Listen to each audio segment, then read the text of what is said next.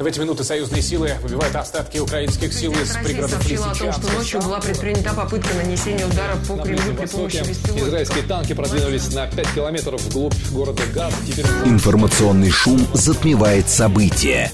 Времени разбираться нет. Мнения и факты перемешаны. Но не у них. Умные парни выходят в прямой эфир, чтобы многое нам объяснить. Интервью о самом важном с самыми опытными. Программа предназначена для слушателей старше 16 лет.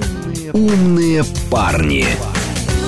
15 часов 6 минут в столице. Радиостанция «Говорит Москва». У микрофона Евгения Волгина. Мы с вами продолжаем. Наш умный парень сегодня Станислав Корякин, политконсультант, автор телеграм-канала «Смысл и стратегии». Станислав Владимирович, вас приветствую. Здравствуйте. Добрый день, Евгений. Наши координаты 7373948, телефон, смски плюс 7925 888 948. Телеграмм для ваших сообщений «Говорит Москобот». Смотреть можно в YouTube-канале «Говорит Москва». Стрим там начался. А так как скоро уже 24 февраля, то, соответственно, э, каждый эфир, в принципе, принципе, возникает тема э, осознания с разных э, как бы ракурсов того, вот два года СВО. И что произошло с военной точки зрения, тоже анализировали. А теперь вот с вами предлагаю с политической точки зрения все это проанализировать, потому что, насколько мы понимаем, накануне годовщины начала специальной военной операции а, российские войска показывают ну, довольно крупные для себя реализацию крупных задач, как то там взятие Авдеевки, ряда еще других населенных пунктов, тяжелые бои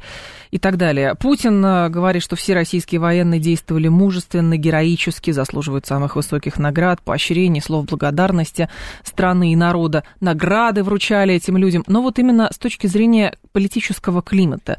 А можно ли сейчас а, выделить какие-то определенные тезисы того, как СВО в течение двух лет повлияло на политический климат в стране? Как, может быть, поменяло его? Ну, вопрос очень поставлен э, грамотно, потому что э, действительно такого, круп, такого рода крупные события э, в любом случае оказывают влияние э, на общество и, соответственно, влияют на политический слой, политический климат. Э, два года – это период, э, в течение которого общество уже определенные процессы в ну, скажем так, рутинизировала. То есть они, э, мы научились жить, э, собственно, вот в этой новой реальности. В этом режиме. В этом угу. режиме. Э, и это не значит, что шок ушел, потому что, ну, как бы, в принципе, как бы это такая, ну, действительно шокирующая ситуация. Травматические да, события. Да, угу. вот. Но машины э, возят там продукты, э, что-то производится, ну, какие-то даже творческие появляются, ну, какие-то там э, Э, в кино, э, полотна и так далее. Вот, но если говорить про политическую составляющую, то, безусловно, э, мы получили уже сейчас большой слой, группу людей, прошедших через СВО, или тех, кто еще пройдет через СВО, ну, кто еще там. И эти люди, очевидно, будут желать своего представительства в разных властных органах. Да. То есть это люди, которые э, будут, ну, уже сейчас э, считают себя вправе э, говорить от тех, кто был на фронте. Ну, то есть от тех, кто лучше в каком-то смысле, как они там точно думают, зная о том, как надо нам обустроить Россию. Ну, вот, угу. вот. Как должна страна выглядеть э, с точки зрения там, новой справедливости или еще чего-то? Да, так, так. точно. Ну хорошо, а в данном случае, э, если отталкиваться от того, какие цели, например, или какие расчеты были у той страны, с которой у нас сейчас э, как бы глобальный конфликт, или с страны Запада говорили, а, так как быстро не получилось, то, соответственно, это будет изматывать, это будет деморализовать, и вот уже, а еще санкции, и, соответственно, быстро пойдут, режим пошатают, и, в общем, Россия не выдержит. Но, как показала практика, Россия выдержала. И выдерживает, и самое главное, даже с профицитом определенным из этого выходит. За счет чего это удалось? То есть я, насколько я понимаю, расчет руководства страны, когда, да, у нас серьезный конфликт а, вооруженный, потеря, там, издержки из-под, из, э, от санкций, но при этом как бы в глубоком тылу максимально сохраняем привычную жизнь, но не отметая сам факт наличия специальной военной операции. За счет чего получилось это реализовать?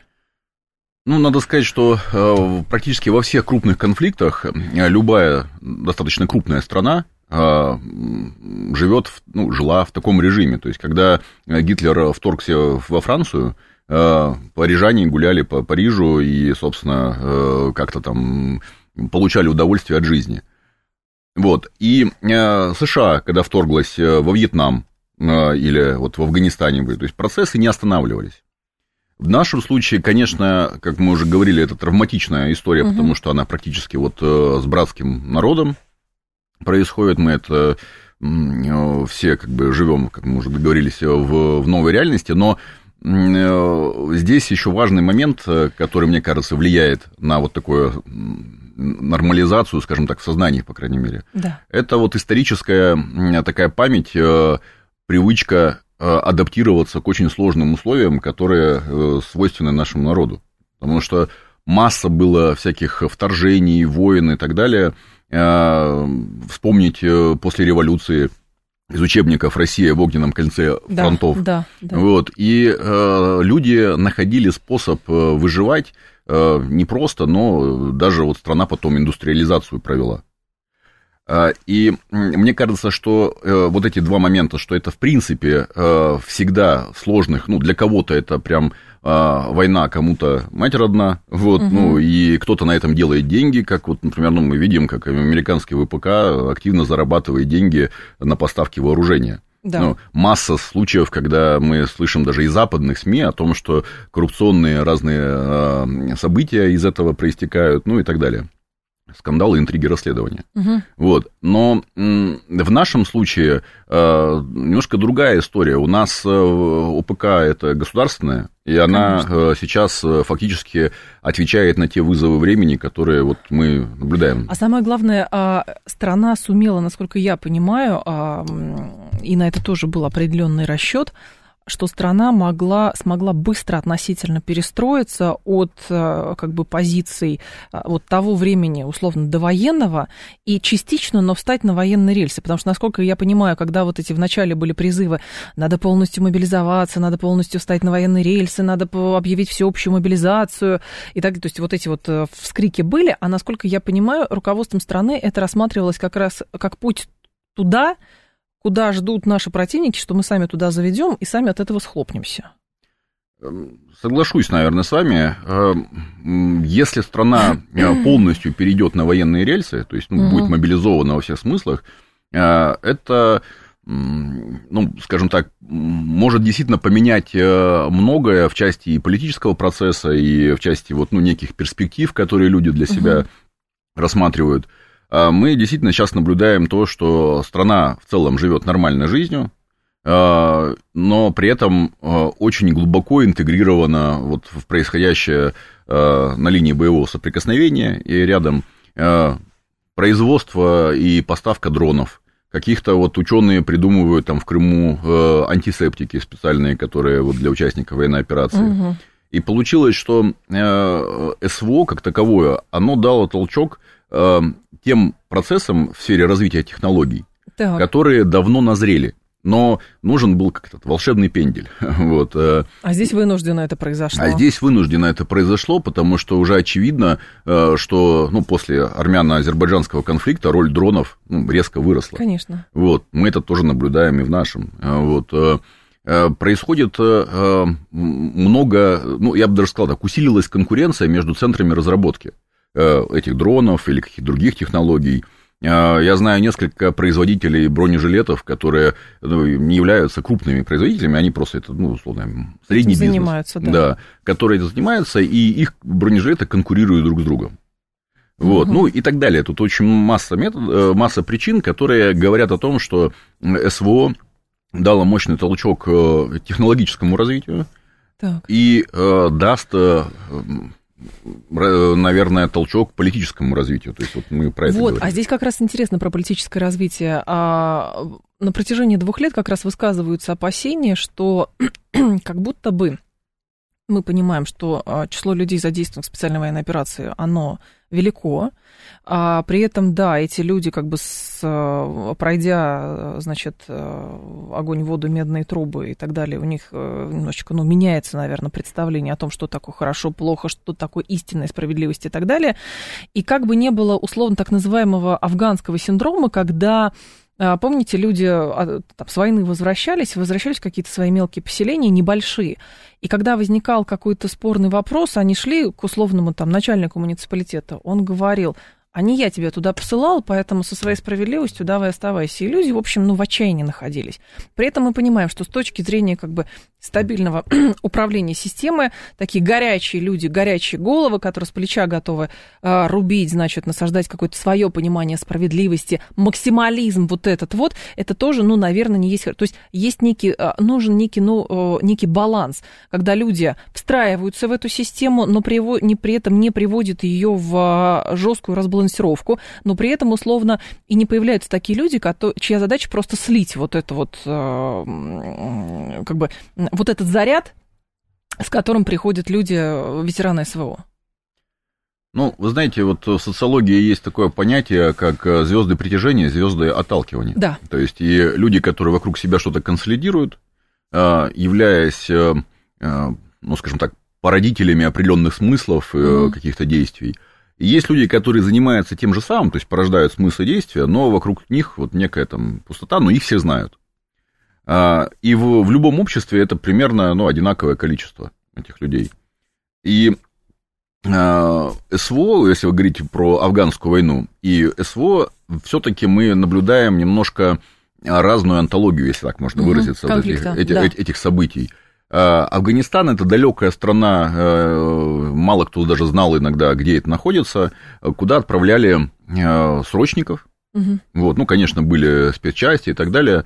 А СВО это конфликт прямо здесь у нас, ну, вот в соседнем дворе, ну, или там прямо рядом. Близкородственный. Да. И там в основном участвуют, да, мобилизованные есть, но это люди, прошедшие определенную угу. подготовку, ранее служившие и так далее. Но это не срочники, да. Это, это да, важно. не срочники. И добровольцы. И вот количество добровольцев здесь, в нашем э, случае, вот современном случае СВО, э, ну, по моим оценкам, гораздо больше, чем, те, которые были. Это э, вот. А это означает, что у людей очень сильная мотивация и, э, возможно, некие представления о будущем. Причем ну, нельзя говорить, что это именно денежная мотивация, потому что, насколько я понимаю, когда та страна а, производила вот эту возгонку того, что здесь сначала всех мобилизуют, потом поняли, что все-таки это еди... единоразовая акция была, и люди пошли добровольцами и просто контрактниками, тема другая началась. Но они просто идут воевать за деньги, потому что здесь голь перекатная, и, э, соответственно, есть нечего. Но вот этот идеологический как бы аспект, он почему-то упускает упускается из вида. И даже, мне кажется, не все внутри страны верят, что действительно есть люди на Камчатке, э, в Сибири, э, значит, где-нибудь в Калининграде, которые говорят, да, я вот понимаю, что как бы они, э, нужно защищать свою родину, нужно отстаивать свои права, поэтому я пойду. Таких примеров масса вокруг каждого из нас. Угу. Я знаю историю одного бизнесмена, который, ну, точно в своем бизнесе зарабатывал больше, чем... На СВО. Э, более того, он туда инвести... ну, как-то не инвестировал, правильно сказать, тратил деньги, э, э, снабжение своего подразделения там, и так далее. Ага. Ну, инвестировал в победу, можно сказать, наверное. Ну, да, Инвестиция да, в победу. Вот, я знаю пример руководителя ТИКа, ну, территориальной избирательной комиссии, который так. понял, что, ну, как бы как-то ему уже неинтересно в ТИКе, ну, наверное, может быть, принял для себя решение, что расти ему по, в этой вертикали угу. нет необходимости, и ушел тоже на СВО. И сейчас политрук в одном из тоже подразделений. Так. Э, и это вот просто два примера на скидку. Есть э, э, в нашей жизни, в жизни любого человека, ну, наверное, ну, скорее всего, в жизни любого человека, что-то, что нельзя измерить деньгами. Угу. Это вот э, основано на сказках, на каких-то э, рассказах, которые мы слушали на уроках. Э, кому-то это пролетело мимо, но кто-то это впитал. Так. И вот по большому счету, если мы немножко потрем вот таких добровольцев, мы увидим, что это люди, которые еще там во время школы и прочее, ну, были там то, что можно сказать активистами, да, вот какими-то такими может быть, хулиганами, но это тоже активисты, угу. которые, э, в общем-то, нашли себе возможность перестроиться. Вот, э, поэтому я думаю, что они еще свое слово скажут, и в политических процессах здесь тоже важно понимать, что имеет значение институты. Потому что когда вот человек приходит, как вы примере афганец приходил к начальнику ну, муниципалитета, муниципалитета какого-то, э, тот его говорил, что мы не отправим, ну, значит, не работали институты поддержки, угу. сопровождения и реабилитации. Этих людей, да. Так. Сейчас э, э, и психологическая наука, и э, социальная, э, она достаточно серьезно продвинулась, и уже все знают о э, синдроме... Э, там, ПТСР. Да, ПТСР. Вот, э, и э, разные, скажем, отклонения, которые могут возникать после длинного пребывания в стрессе долгого. Вот, поэтому такая служба, э, она уже, ну, как сказать, развернута много где. Угу. Вот. С другой стороны, вовлечение участников СВО в политический процесс, это, в общем-то, мы видим сейчас, что это линия государства, мы видим назначение губернаторов, которые э, работали, проходили через э, новые регионы. Э, и они же не одни, они что, приехали с командами, которые угу. тоже в этом... Ну, поэтому процесс этот скорее институализирован уже. И поэтому я бы сказал, что разница все-таки очевидна между тем, что было в Советском Союзе, где о этой, в этой войне не принято было говорить, угу. и сейчас современная Россия, где есть разные способы вовлечения общества ну, вот в этот процесс. А что касается как бы высоких этажей а, власти, то есть даже на местах я, я понимаю, да, когда кто-то вводится, прошел зону боевых действий или сам, чтобы, значит, э, по социальному лифту, поэтому продвинуться по рабочему, тоже должен там поучаствовать, где-то отличиться. А с вашей точки зрения, вот в, наверху, то есть есть глава государства, у которого есть свое видение, как должна развиваться страна, он отдает поручения и так далее. Но периодически складывается ощущение, что вот чем ниже спуск идет, тем больше как будто бы какого-то сопротивления. Знаете, что ну вот как те дипломаты, которые говорят, э, которых из, значит, из Франции, там откуда-то из Европы просто попросили за сутки уехать, теперь говорят, срочно переучивайся, потому что на другом направлении нужно. Он говорит, ну я же учился, я же хотел быть во Франции, поэтому там условно Таджикистан я не поеду. Есть некое сопротивление, то есть вот я хочу, а не государству надо. А, та же история, например, с банкирами, когда президент уже лично говорит, товарищи, терять нечего, вы уже под блокирующими санкциями, пожалуйста, приходите работать на новой территории. Но по каким-то причинам они туда не приходят, хотя уже терять, в принципе, им нечего. И складывается ощущение, что происходит, ну, то ли некий саботаж, то ли продолжение какого-то сопротивления, то ли люди не хотят признать, что реальность изменилась, и, соответственно, не нужно делать вид, что мы сейчас зажмуримся, все потом резко поменя... Э, вернется на круги своя, и мы снова сможем отдыхать на Лазурном берегу. Ну, здесь, э, мне кажется, очень э, наглядная история, когда компания, ну, мы знаем банк, ну, какой-нибудь, да. да. Ну, не какой, как Сбербанк, например. Да. Он вошел э, в Крым после, собственно, начала СВО. То есть начал быть представленным на территории. Да. А, Но не сразу после Крыма, что важно. Да, да, потому что тут как раз-таки э, мы же знаем эти пять стадий принятия неизбежно. Да, да, да, да. Сопротивление, отрицание, гнев, смирение, понятно. Да, да, да. И просто Сбербанк один из тех компаний, который быстро прошел, ну как быстро. Стадии эти. Да, в исторических мерках. Вот. Хотя, конечно, это было очень удивительно, как это, ну, наши практически около государственные структуры. Говорят, тут государственная структура, а тут рынок. Ну вот, как бы, как да. хотите, так и работаете. А, и вот была возможность сидеть на двух стульях. Ага. Вот свежий пример э, бывшего губернатора Севастополя Овсянникова. Там вообще история, конечно, просто на, на сериал тянет. Да, да, да. Я думаю, кстати, сериал появится. Ну, э, как бы я считаю, что вот... Я думаю, что э, развитие событий еще будет как Конечно, ну, это много сезонов можно сделать. Это правда. Вот. И это вот ситуация, когда вроде как бы хотел и там немножко заработать больше, чем ему, ну, как бы было поручено. То есть, ну, и, и порядок не навел. Э, скорее, после него сейчас вот э, нынешний губернатор расхлебывает там много э, всего. Но при этом мы сейчас видим, что вот этого сидения на двух стульях не получилось. То есть его не случайно сейчас э, преследуют. Э, ну, с него там под залог его выпустили, но потом оказывается, что якобы у него есть второе гражданство, и вопрос, был ли он губером, губернатором Севастополя, уже будучи со вторым гражданством. Потом почему-то с него чуть ли не единственного первого сняли какие-то персональные санкции. Вопрос, за что с него сняли санкции, а не делился он какой-то конфиденциальной информацией,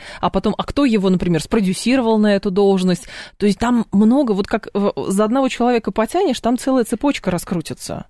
Поэтому я и говорю о том, что есть люди, которые, люди и структуры, которые угу. находили возможность сидеть на двух стульях, но СВО это тот самый водораздел, когда э, с каждым там, э, месяцем, наверное, угу. большее количество людей, компаний, ну, каких-то других субъектов должны будут сделать определенный выбор. Ну, собственно, ты либо здесь, так. либо не здесь. И мы видим, что компании, которые инвестируют в свое производство, это же не только военные компании. Конечно. компании вот, это гражданские, все видят рынки, которые освободились. Э, да, есть э, сложности, с которыми мы, собственно, начали, что там э, надо как бы перестраивать цепочки определенные mm-hmm. и так далее. Наши не совсем дружественные государства, ну, на которых мы надеялись, тут периодически нам подкидывают там проблемы с платежами, это ну правда. и так далее. Да. да. Но, тем не менее, э, как это, голь на выдумку хитра. Вот, и поэтому я думаю, что вот эта вот пословица э, русская, она себя хорошо показывает вот в этих процессах снабжения, Э, разработки, внедрения. Но это как раз мы говорим про уровень непосредственно прям вот, ну, как бы такой средний, а может быть даже чуть пониже, если говорить про вот эту иерархию управленческую. А, то есть люди воспользовались окном возможностей, которое появилось, которое открылось, там ушли сети, появилось какое-то ателье, они разрослись, там еще что-то так далее. А я говорю именно про э, как бы высокий уровень, где, ну, соответственно, все со всеми могут договориться, и вот есть же эта градация, да, что есть действительно как бы умеренный патриот, патриоты, государственники современные, а есть такие, ну, не то что с фигой в кармане, а так называемые ждуны. Есть те сторонники, как это, сторонники реставрации, по-моему, это так называется, что вот они тоже, если что, мы с Западом все равно замиримся, и все, что не происходило, это большая ошибка, но потом-то мы все-таки себя проявим. Вот здесь вот и возникает как раз э, вот это ощущение как бы э, некой опасности, когда ты понимаешь, вроде все логично выстраивает э, руководство страны, да, мы понимаем там серьезные события, но как бы где-то забрежил образ будущего, будущего, и мы вот к нему идем, а тут какие-то люди, которые говорят, прежней формации, условно так назовем, которые говорят, да подождите, я всю жизнь жил вот так, вы что-то там натворили, переделали, но я-то хочу вот так, а, наверное, связи даже остались, и поэтому все-таки мы при первой же возможности возвернем все назад. Ну, Много такие таких, люди, как вы думаете? Э, знаете, сложно сказать, угу. потому что все-таки, э, ну, это такое как бы понятие относительное, да, много или мало. Ну, конечно. А, в принципе, я бы так сказал, что есть, вот как и в политических процессах, 30%, которые любят власть всегда, 30%, ну, плюс-минус, которые не любят, власть. не любят власть. Все остальные посередине, которые, в общем, то, что называется болото, которым угу. вот... Э, и, и, собственно, эта вот группа, она является объектом воздействия разных сторон политических, чтобы... Потому она самая большая. Самая большая. А, она инертная, но если уж получилось ее сдвинуть, mm то есть она потом определяет климат э, в последующем. Я почему говорю про этих людей, которые как бы балансируют, а может быть даже как-то из породы ждунов, потому что вот сейчас проходит избирательная кампания в России, там у нас, значит, помимо Путина еще три кандидата. И, соответственно, так складывается, что э, как бы когда кандидаты другие – значит, выстраивает свою политику, выводя, в принципе, за скобки, не политику, а избирательную кампанию, выводя, в принципе, за скобку саму историю с СВО, что-то там про экономику, там про, про светлое будущее, про что угодно. Это выглядит странно. Ну, потому что, а, как бы, тогда к какой аудитории ты обращаешься? Когда ты говоришь, а мы вообще вот про СВО не говорим, я никакой позиции не выказываю. Там, ну, были какие-то попытки у Надежды, на все не было. Он там что-то высказал, тоже не совсем вразумительное было. И вот это же тоже большой вопрос, как бы, как ты выстраиваешь свою политику и за что ты будешь даже а, дальше отвечать, если у тебя нет никакого отношения, ты стараешься как будто бы избегать, как маленький ребенок, закрою глаза и представлю, что этого нет. А ведь это определяющее событие, вообще событие, которое и процесс, который определяет, в принципе, жизнь страны. Мне кажется, что здесь э, ответ лежит э, э, в том, что недостаточно сейчас сформулирована цель СВО не в части идеологической, ну, да. там денацификация, угу. э, демилитаризация. демилитаризация и так далее, а именно с точки зрения, как сказать, объективных критериев достижения этого. Вот мы что, мы должны там левый берег или там Киев или что-то еще. И э, политики вот такого уровня, они Да. боятся ошибиться, ну, чтобы... И лучше ничего не говорить. Давайте после новостей продолжим. Станислав Корякин с нами, политконсультант, автор телеграм-канала «Смысл и стратегии». Новости вернемся. Интервью о самом важном с самыми опытными. «Умные парни». 15.37 в столице. Программа «Умные парни». Мы продолжаем. Станислав Корякин с нами, политконсультант, автор телеграм-канала «Смысла и стратегии». Так, по поводу, а, по поводу политического процесса. Юр Каменков, говорит наш слушатель, в политический процесс должны привлекаться политики. Во всем мире много людей а, делает а, политическую карьеру после военной службы. Это нормальная практика. В России не очень любят политиков из армии. В них выходцы из Федеральной службы безопасности видят как будто бы угрозу. С политиками из армии часто случаются происшествия со смертельным исходом. Вот это с политиками из армии часто случаются, не знаю. Ну ладно, если без вот этой ипотетики, то по поводу внедрения людей в политику после военной службы. Причем после прохождения именно каких-то серьезно горячих точек. Ну, вы знаете, вот э, я родом из Красноярского края, Так. У нас э, губернатором был э, очень известный, э, ну, по крайней мере, в моем поколении, м, генерал Лебедь. Да, конечно. А, Мгм. Ну, собственно, человек, прошедший и, там, Афганистан, и в Приднестровье а, возглавлял армию. А, И э, это очень яркий пример ну, военного, который э, перестроился вот в такой в политический процесс. Да, есть, конечно, некоторая специфика, потому что администрацию Красноярского края того времени называли нечто среднее между штабом фронта и офисом Среднего банка. Мгм. Вот. Но э, в целом представление о справедливости у военных э, более четко оформлено, скажем так, чем э, у гражданских или вот людей, которые не сталкивались с этим. Буквально перед эфиром я встречался со своим другом, он э, офицер, служил в спецчастях, еще в Чечню прошел и так далее, и мы с ним как раз говорили о вот этих вот особенностях ожидания справедливости, э, офицерская честь и так далее. Это не простые слова. То есть э, для большинства офицеров, особенно вот среднего уровня, это все очень важная норма... ценностная основа. И люди с такой ценностной основой, переходя в политику, они эти ценностные основы и несут с собой, Экстраполируют. экстраполируют. Да, случается разное. Мы все знаем этот эффект э, афганцев, которые кто-то ушел в бандиты, Мгм. но не все афганцы ушли в бандиты. Многие конечно. афганцы ушли и, э, в правоохранительные органы. Да. Вот, и, кстати, многие стали политиками. Мы, э, вот, э, губернатор Подмосковья Громов предыдущий, да, Конечно. э, вот, и так далее. Поэтому это не такое редкое э, явление, э, Мгм. в- но в данном случае, когда мы находимся на периоде там, слома эпох, э, изменения, в общем, определенных э, паттернов поведения, э, представители военных, они не являются одиночками. Потому что тот, кто прошел горячие точки, он ну, под его началом, или кто-то им командовал. У него есть группа единомышленников. причем не просто единомышленников, а э, в таком, ну, в либеральном смысле, что, типа, мы вот все там, а те, кто спаяны э, боем, сражением, то Ага. есть и могут положиться друг на друга и так далее. И вот это важный момент, который мы, скорее всего, будем наблюдать э, через шаг э, э, в политическом процессе. Но, смотрите, слушатель тогда спрашивает, а нам разве нужны губернаторы именно политики, точно не менеджеры? Мы же долгое время уходили от губернаторов-политиков, потому что, когда у нас губернаторы были политиками в классическом понимании, 90-е годы это вообще феодализм превратилось, и именно от этого стали уходить. А, Я сторонник того, что а, то- той точки зрения, что э, сложными системами э, нельзя управлять просто. То есть э, сложная Ну система, да. она всегда требует более сложной э, системы управления. Мгм. И когда у тебя быстро меняются обстоятельства и прочее, каждый э, как-то солдат должен знать свой маневр. Ну, Еще как Суворов говорил. Поэтому э, я считаю, что должны быть определенные э, общие принципы, вектор, куда мы идем, э, какие-то, ну, может быть, э, э, установки относительно того, как мы идем. Вот, но надо давать э, губернаторам возможность э, эм, самим принимать решения и, может быть, даже конкурировать э, друг с другом, ну, чтобы Так. регионы конкурировать. Тогда, э, собственно, мы увидим развитие. А Менеджер э, не всегда обладает таким вот э, качеством, что он иногда выполняет решения, которые Мгм. ему там спускают. Политик э, э, сам э, способен э, проецировать, э, при- придумывать, потом проецировать цель.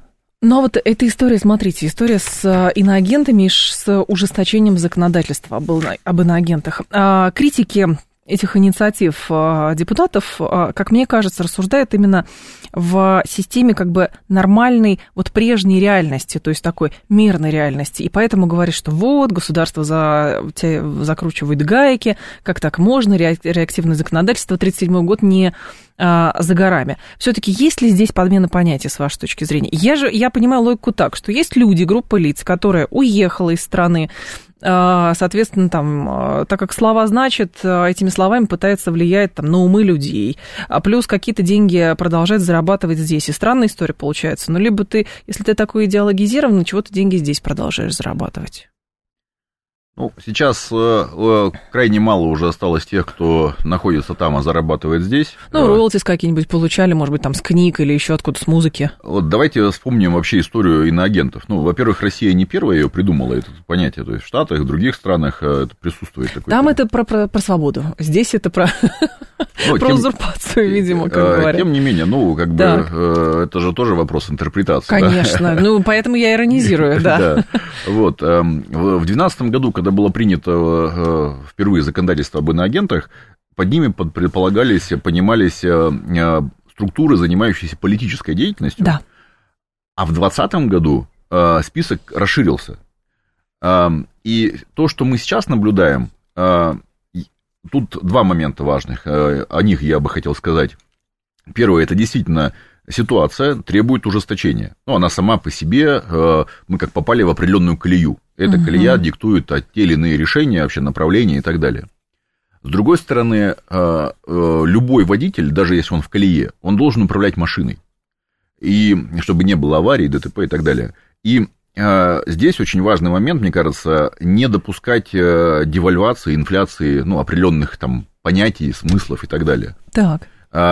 Вот мне кажется, что э, бездумное расширение количества вот этих вот категорий людей, которым можно это предъявить, оно немножко девальвирует само понятие иноагент, и тем самым э, значимость, ну, негативная значимость вот этого термина или вот этой позиции э, уменьшается. И тем самым снижается инструментальная функция ну, вот, э, ага. вот этого. То есть вы считаете, что условно, если бы иноагентов в списке было гораздо меньше и сохранялась бы первоначальная интерпретация, то, соответственно, и как бы значимость этой позиции, она была бы выше?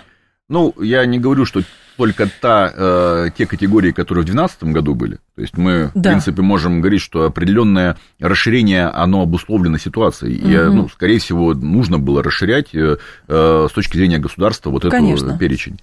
Но э, дальше мы смотрим право применения, ну, то есть, кого назначили. Угу. И э, тут уже у э, аудитории, э, условно говоря, про государственно настроенные, они э, будут согласны с любой фамилией. Но есть категория, которая вот эта колеблющаяся, про которую мы говорили. Э, и тут возникает вопрос, как так, вот такой агент, э, такой артист там, или там актер, который, вот, да. как бы, какой он иноагент?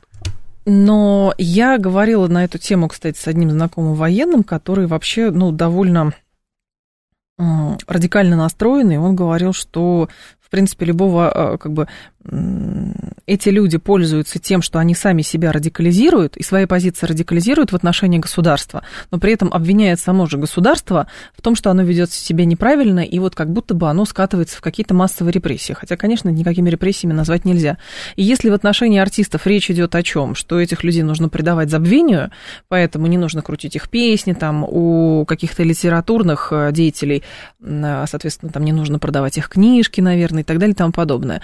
Вот. А может быть, э, речь идет, в принципе, о том, чтобы там кто-то говорит забирать гражданство или еще что-то, потому что эти люди выбрали ту сторону, и когда они выбирают ту сторону, а, из-за границы начинают словесно даже воевать с собственным государством, ну, тогда пусть не удивляется, что государство ищет, а, как это, возможные варианты защиты себя, потому что, ну, товарищи, вы же избрали сами такой путь. Был вариант так ярко не выступать, был, а, в смысле, ну так радикально не выступать. Был, наверное, такой вариант. Был вариант разобраться с тем, что происходит. Был вариант. Был вариант оторваться от тусовки и, соответственно, занимать свою точку зрения, а не индуцироваться, как индуцируются ваши коллеги. Был вариант. Но вы этот вариант не избрали.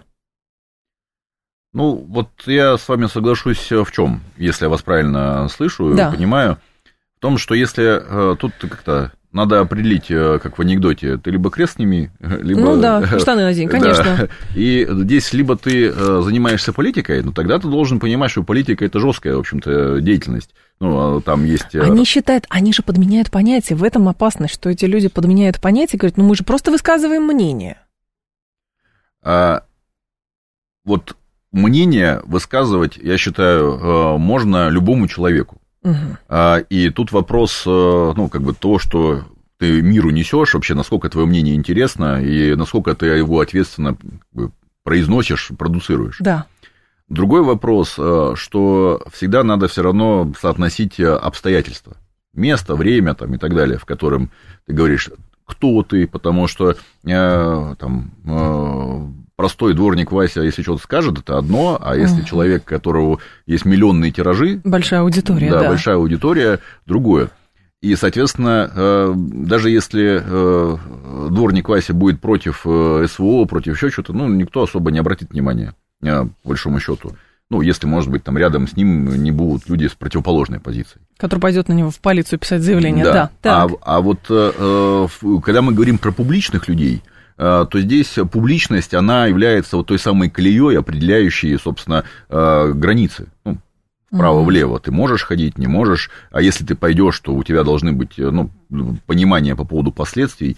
Вот, и э, мне кажется, это каждый раз, э, ну, кто-то, может, об этом не задумывается, но каждый раз это всегда выбор моральный. Ну, то есть, я со своей страной или я э, там, свою точку зрения продавливаю. У меня было ощущение, честно говоря, что когда как бы, анализируешь, смотришь а, то, как люди высказываются, ради чего они высказываются, у меня четко сложилось впечатление, что люди остались, не перестроились, то есть они остались вот в той прежней парадигме, когда совершенно спокойно в России существовали как это называется, полярность мнений, а, и даже из бюджета поощрялись все эти люди, средства массовой информации, когда было принято а, говорить и за бюджетный счет то, что делает твое государство, это плохо, преступно, и вообще здесь какой-то непонятный режим.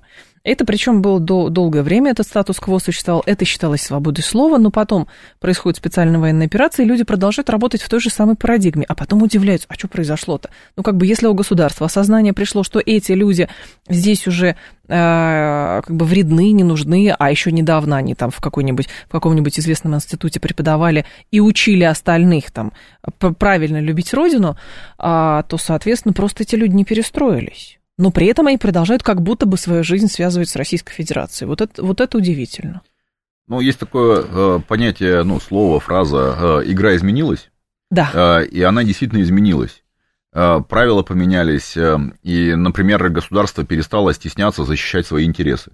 Потому что если мы вспомним... Оно стеснялось. Ну, 90-е годы, там мы можем вспомнить, например, что э, государство много из каких сфер ушло. Это правда. Э, и постепенно происходило э, возвращение государства в разные сферы. Вот, но все равно вот то, что вы говорите, опыт, практика выдачи финансовой поддержки проектам, которые не только за государство, но и против, угу, так или иначе угу. говорили, это тогда было нормальное явление, потому что так было принято, э, как это, пусть расцветает много цветов. А, но так как игра уже изменилась, но очевидно, что государство э, все больше и больше осознает э, свой интерес как отдельного, ну, единого субъекта, так. который должен защищать эти интересы всеми доступными способами, понимая, что слово геополитика это не пустое слово действительно у разных других государств тоже есть свои интересы. И они свои интересы тоже не стесняются защищать. Но как раз они же не, как это, не спорят, что у других стран есть интересы. Они спорят по поводу того, что Россия отстаивает свои интересы. Вот о чем речь. Ну вот я, мы об этом с вами говорили, что э, нужно там либо снять э, крест, либо одеть штаны, потому что э, здесь, э, ну скажем так, э, твоя аудитория, если она здесь, да. то ты должен с ней говорить на э, языке аудитории. Э, безусловно, э, деятели культуры, э, много уважаемых э, разных людей, э, э, у них свои представления о прекрасном. Ну, такие представления, они у много у кого. Конечно, но в какой момент артист или даже писатель, может быть, даже если у него хорошие песни, он собирал стадионы, а продает свои книги там тысячными, десятитысячными, многотысячными тиражами. Откуда вот эта подмена понятия взялась, что если артист что-то говорит, значит, он вещает как влиятельный политический деятель? Ну, вот э, посмотреть на э, весь период, там, 20 век, да. происходило смещение фокуса внимания от, условно, людей труда к людям творческим, творческим шоу и так далее. Угу. Ты мог быть никаким человеком, но очень талантливым актером. И тебя все знали, конечно, в этом смысле фокус внимания на тебя. На спортсменов, кстати, это тоже про спортсменов. Да. Вот, и э, у кого-то, кто-то, ну, как бы словил звездочку, кто-то, э, в общем-то, не прошел то, что называется медными трубами. Испытания. Головокружение от успехов и так далее. Угу. Вот, э, да, эти люди известны, да, их мнение воспринимается, угу. но тут тоже некоторые вещи можно делать только один раз. Потому что ты, э, э, скажем так, что-то э, сообщил, что ты хочешь сказать своей аудитории, твоя аудитория тебя не восприняла. Ну, И это... ты разочаровался в аудитории, как это случилось с этими людьми? А, ну, ты сказал, это... что это вы какие-то не такие. В 93 году, когда ЛДПР получила большой успех на выборах, угу. один из политиков либерального толка прямо в прямом эфире, я это сам видел, сказал, что типа страна ты одурела. То есть это, в принципе, ну, как бы у всех тех, кто немножко в процессе, это э, э, не может восприниматься иначе, как неуважение ну, к своей аудитории. Конечно. Потому что аудитория сделала выбор. Ну, так если тебя не выбрали, ну, так значит, это вопрос к тебе, угу. не к аудитории. А, опять же, мы говорим про то, что надо разговаривать э, с людьми на их языке. Насколько, с вашей точки зрения, вот то беспокойное меньшинство, которое находится за границей, но так или иначе а, связывает свою как бы, общественную политическую жизнь а, с критикой Российской Федерации, вообще с Российской Федерацией, они представляют ну, некую серьезную силу, представляющую опасность для страны, особенно в контексте значит, смерти а, Навального, который в списке экстремистов-террористов, это сейчас особенно проявляется, потому что ну, какая-то с той стороны возгонка происходит. Здесь относительно все тихо.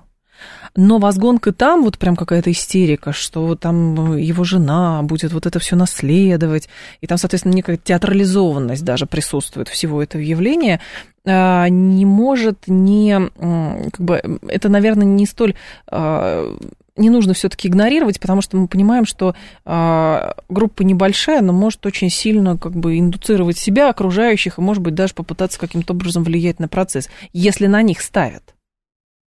Ну, вполне возможно, э, как это принято говорить, король умер, да здравствует король. Э, ага. Всегда находится кто-то, кто подхватывает э, там, корону, знамя там, и так далее. Так. Другой вопрос, что какими ресурсами обладает этот король, ну или вот эта группа. А, сейчас пока все говорит о том, что а, ресурс этот не очень большой, а, там, в принципе, участники этого слоя друг с другом очень сложно договариваются, и, конечно, появление какого-то объединяющего символа, ну, стоило ожидать. Навальный таким не мог стать в силу нахождения его в системе ФСИН угу. России – а, ну, потому что он не выступал, ну, фактически там какие-то, ну, то есть публичной деятельностью ос- особенно не было. Юлия Навальная в этом смысле, скорее всего, будет э, играть другой, э, э, другой жанр, да, то есть вот этой публичности, угу. которую мы увидели на выступлениях на Мюнхенской конференции, обращения на Ютубе и так далее. Вот, эм, попытка сделать из нее лидера консолиди... консолидированного линия вот, э, ну, лидера. оппозиции системе, какой-то. Да. Ага. Ну, э, это просто очень ожидаемое Но решение. мне кажется, это судьба Тихановской. Ну, э, может быть, они не случайно они друг другом как раз встретились. По, встретились, поговорили, и, в принципе, вообще же логика западного политического процесса, она предполагает большую роль женщин, в России тоже количество женщин в политике растет, но на что... Да, я понимаю вас, но на что даже там Запад говорит, мы вот новый пакет санкций объявим, там, назовем Нава... в честь Навального и так далее. Но, мне кажется, там упускается одна серьезная, а, одна серьезная для них проблема, что абсолютное большинство граждан Российской Федерации вообще к этим людям, этим, жизнью этих людей не интересуются. Это некий информационный пузырь, который существует в рамках запрещенного Фейсбука, в рамках а, между, ну, там, англи, англосаксонских медиа, например, европейских, американских, в рамках некоторых телеграм-каналов, но не более того. И как бы вот они друг друга, что называется, здесь заводят, говорят, ну мы здесь все равно, мы вот это, как угодно, там могут называть руководство страны и так далее. Но если они самим фактом своей деятельности, заявлениями отметают полностью большую часть граждан Российской Федерации, которые, как вы говорите, задействованы в том, чтобы поддерживать жизнь в стране, чтобы страна развивалась, участвуют в специальной военной операции, считают, что таким образом отстаивается справедливость, безопасность страны – на кого рассчитано вот это все театрализованное представление? Ну, э, аудиторий несколько. Э, я бы выделил такую аудиторию, как спонсоры. Ну, там, да, там встаньте, идите, поплачьте, а потом, да, запишите видео какое-нибудь. Это, во-первых. Во-вторых, э, безусловно, те, кто уехали, их, может быть, относительно количество оставшихся в России людей немного, но это все равно аудитория. И политику надо воспроизводиться в политическом пространстве э, за счет каких-то там шагов. Э, Чтобы вы не списали, понятно. Конечно. Так. Вот. А когда мы соединяем спонсора и необходимость вос, э, воспроизводиться, мы получаем, получаем ту самую колею, про которую угу. мы уже неоднократно говорили. То есть ты попадаешь в определенную роль, и ты должен эту роль играть.